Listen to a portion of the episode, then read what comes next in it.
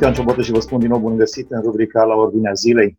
Discutăm alte cinci întrebări. Întrebări de la cei care ne urmăresc astăzi. Și anume, ce spune Apocalipsa și profețiile biblice despre această criză pe care o parcurgem, dar despre ce va urma? Apoi, a doua întrebare. Sunt împătimit după rețelele sociale online și consum de noutăți. Ce scăpare există?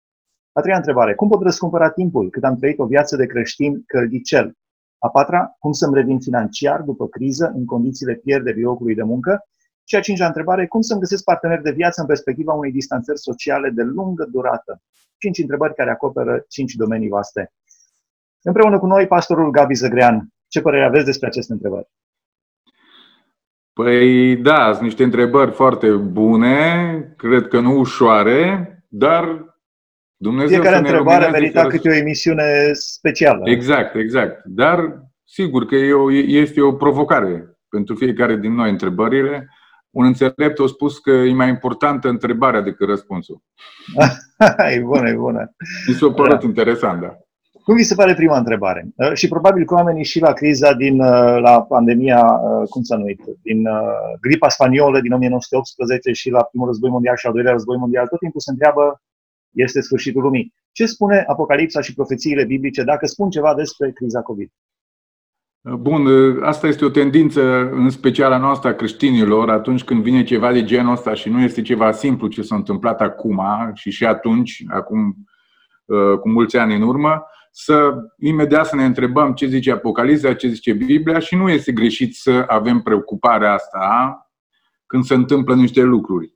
Uh, dar să știți, dragii mei, care mă, mă veți asculta, care mă ascultați, că Uh, eu nu sunt un predicator atras foarte tare de scenarii apocaliptice. Deci nu o să găsiți în mine uh, omul sau persoana care tot timpul este mișcat de zona asta, pentru că îmi spunea cineva, bă, să știi că virusul ăsta, pe lângă că el însuși este o boală, o mai adus o boală care se numește scenarită, adică suferim de scenarită. Da, și într-adevăr a fost vizibil, mai ales în prima parte, în prima lună, că erau pe piață atât de multe scenarii și telefonul meu ardea efectiv, WhatsApp-ul de tot felul de gânduri și de tot felul de lucruri, care mai intru în detalii acum, care de care mai interesante, mai șocante. Și cum am spus într-o emisiune săptămâna asta, unii dintre ele chiar Nelu mi-au plăcut, adică erau așa foarte faine, zice, în trei zile scăpăm, în 15 april începe dintr-o dată sau lin și erau care mi-au plăcut, erau care nu, scenarii care nu plăceau deloc, o că asta e zero, despre ce urmează acum, e prima molimă, după aia vine aia, vine aia. Sigur, eu, eu nu vreau să intru, adică nu vreau să cad în capcana asta. Zic că totuși, întotdeauna fiecare perioadă de timp se regăsește undeva în Biblie. Uh, destul de specific, care niște uh, exprimări perioada aia care corespunde cu pasaje foarte clare și concise din Biblie. Și eu nu o să fiu niciodată omul care să influențez, să produc niște panici pentru ca omul să, să se dezmeticească. Eu cred că acum, chiar cu pandemia asta, suntem în perioada harului. Și spun aici ceva, în perioada harului maxim am spus-o și înainte, de multe ori, aproape fiecare evangelizare, mai ales ai fost în prima parte promotorul Speranța, spuneam atenție că vremea asta s-ar putea să nu dureze, că e cel mai bun timp pentru România, că n-a fost niciodată în toată istoria României un timp atât de bun pentru apropiere de Dumnezeu, pentru evangelizare, pentru plantare de biserici, pentru etc. Și am zis, vedeți că nu o să fie mereu așa, nu o să ne putem aduna la fel de bine pe stadioane, în săli de sport. Tot timpul simțeam, anticipam că s-ar putea să se întâmple ceva. Sincer, cu tine și cu toți ascultătorii, eu mă gândeam la o altă variantă în prima fază. La toți o ne gândeam la, la o... Toți exact, ne gândeam dar nu mă gândeam în felul ăsta. Asta este o mică surpriză a lui Dumnezeu. Și acum eu interpretez această mică surpriză a lui Dumnezeu, un fel de piedică care ne-a pus Dumnezeu, că alergam prea tare. Și de așa frumoasă, nu dintr-o dată, nu să ne... Deci, și ne-a pus piedica asta și zic de ce cred că suntem în, chiar cu piedica asta în perioada Harului Maxim, că Acum a vrut Dumnezeu să ne trezească, să ne spună, bă, dacă n-ați înțeles pe predicator, pe cei de la Radio Vocea Evangheliei, să prețuiți vremea asta, să vă desmeticiți, desmeticiți dacă nu v-ați trezit la predici, la aia. Acum, uite, treziți-vă așa. Bă, creștini, treziți-vă că sunteți în cea mai bună perioadă a existenței voastre uh, de la înființarea Bisericii din fapte. Deci treziți-vă. Eu asta văd, suntem în perioada unei treziri a unora care am fost treși și am adormit, dintre creștini, am ațipit și acum este momentul ăsta. Așa am regăsit un text din Biblie și vreau neapărat să-l punctez ca să-mi susțin cu Biblia treaba asta. Roman, capitolul 13, versetul 11 în jos.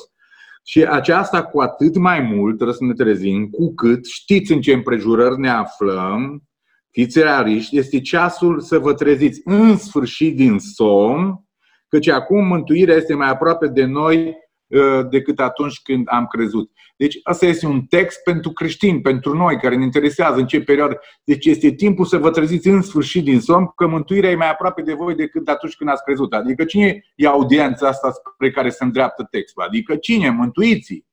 Cei care am fost mântuiți, fii atenți, treziți-vă că ceva se apropie de voi. Înseamnă că i-a prins un somn, înseamnă că mesajul profetic al lui Pavel este vedeți că v-a prins un somn, v-a prins o ațipeală, v-a prins ceva și trebuie să vă treziți.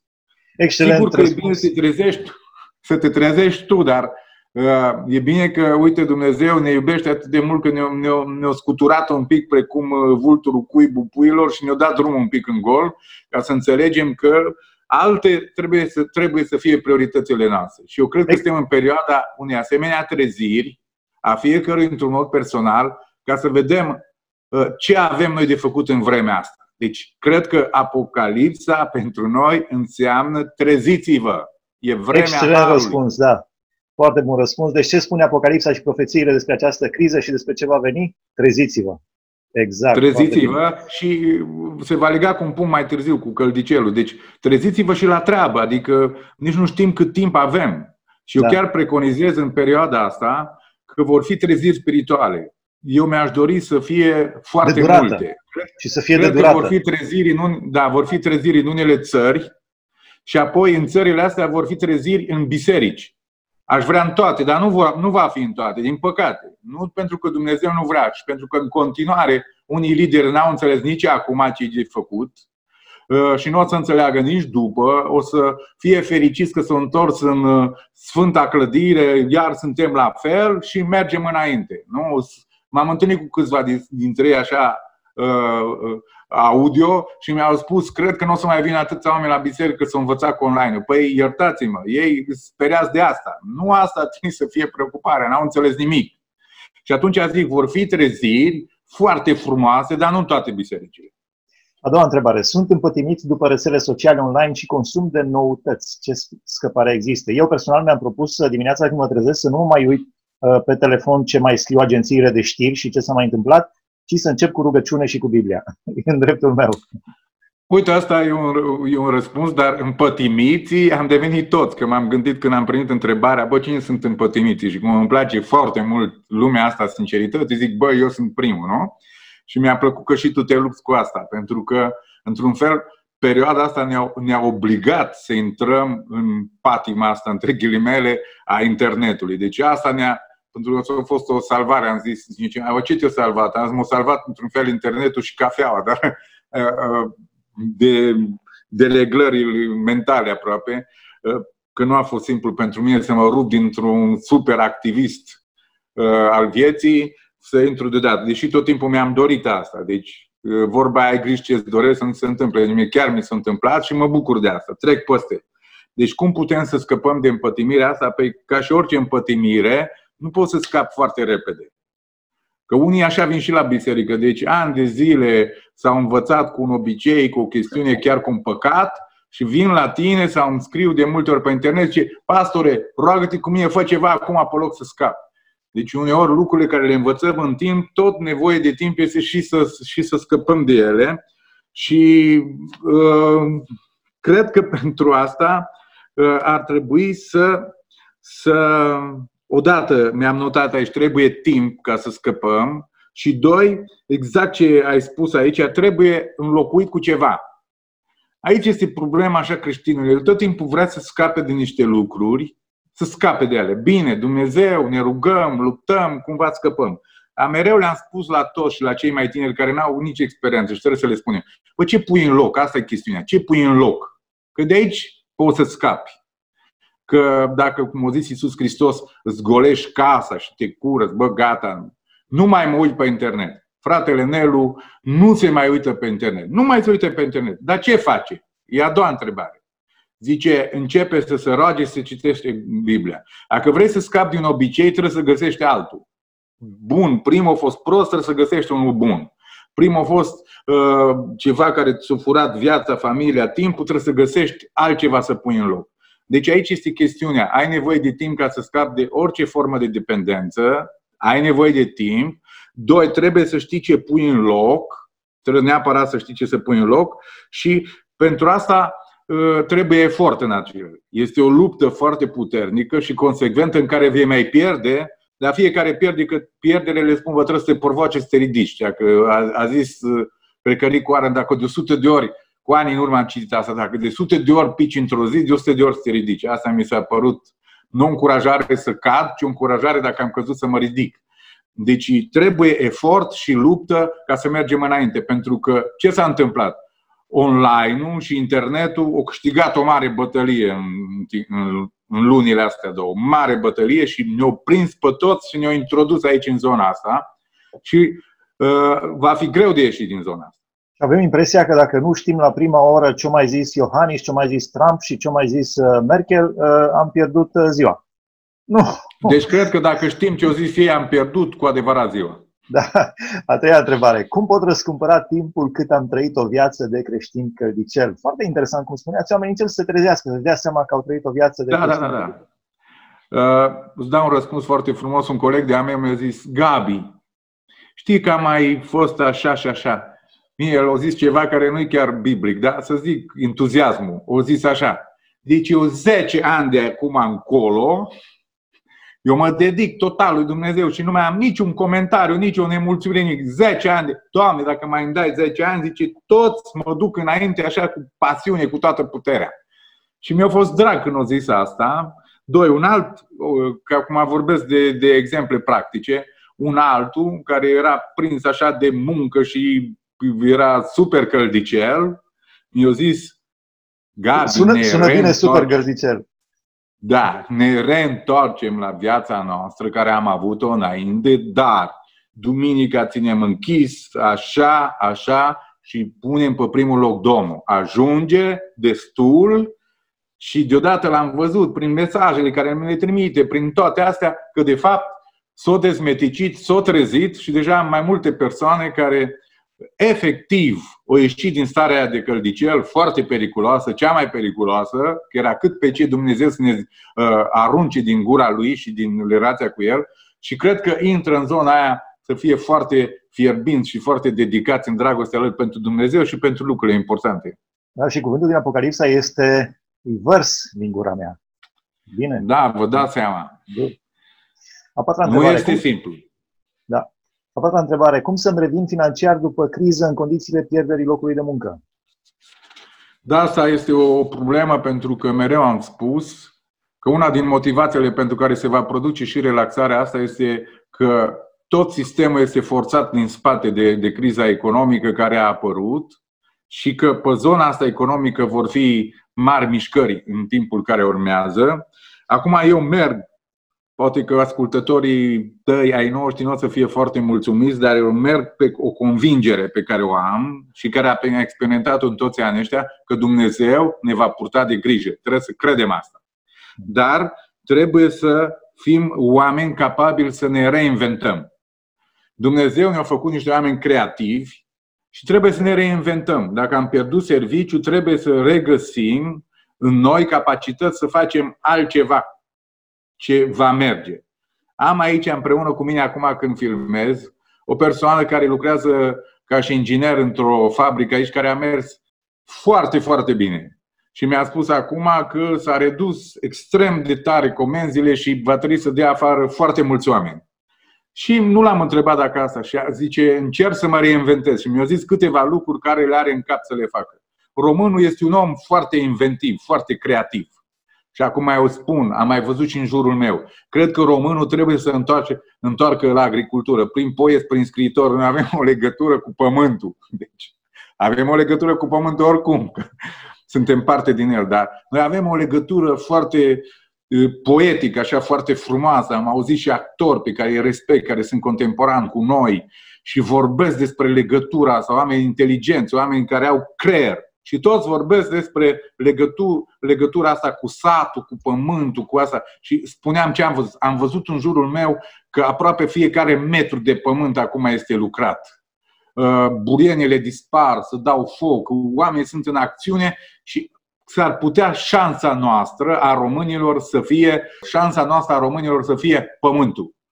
Pentru că ne-a fost rușine de agricultură, ne-a fost rușine de munca asta, ne-a fost rușine de asta și să știți, chestiunea asta va deveni o formă extraordinară de relaxare și care va aduce beneficii materiale fantastice. Deci o să fim îndrăgostiți înapoi de sat, de culturi, de pom, de fructifer, de toate astea și cred că România se va întoarce spre România. Doamne ajută! Ultima întrebare. Uh, interesant că aceste întrebări au acoperit un spectru de la apocalipsa până la parteneri de viață. Dar mă gândeam, ultima întrebare este cum să-mi găsesc parteneri de viață în perspectiva unei distanțări sociale de durată. Dar apocalipsa se termină cu o nuntă. Deci nu, nu exact. chiar uh, lipsită de legătură între ele întrebările. Da, da. Deci unde poți să găsești un partener? Pe acum îți răspund cu o, o altă întrebare care a fost pusă acum. Pe internet. acum suntem împătimiți de internet și putem să găsim acolo treaba asta. Eu am spus la radio mai dimineață că una din pierderile acestor vremuri este că aproapele devine departele.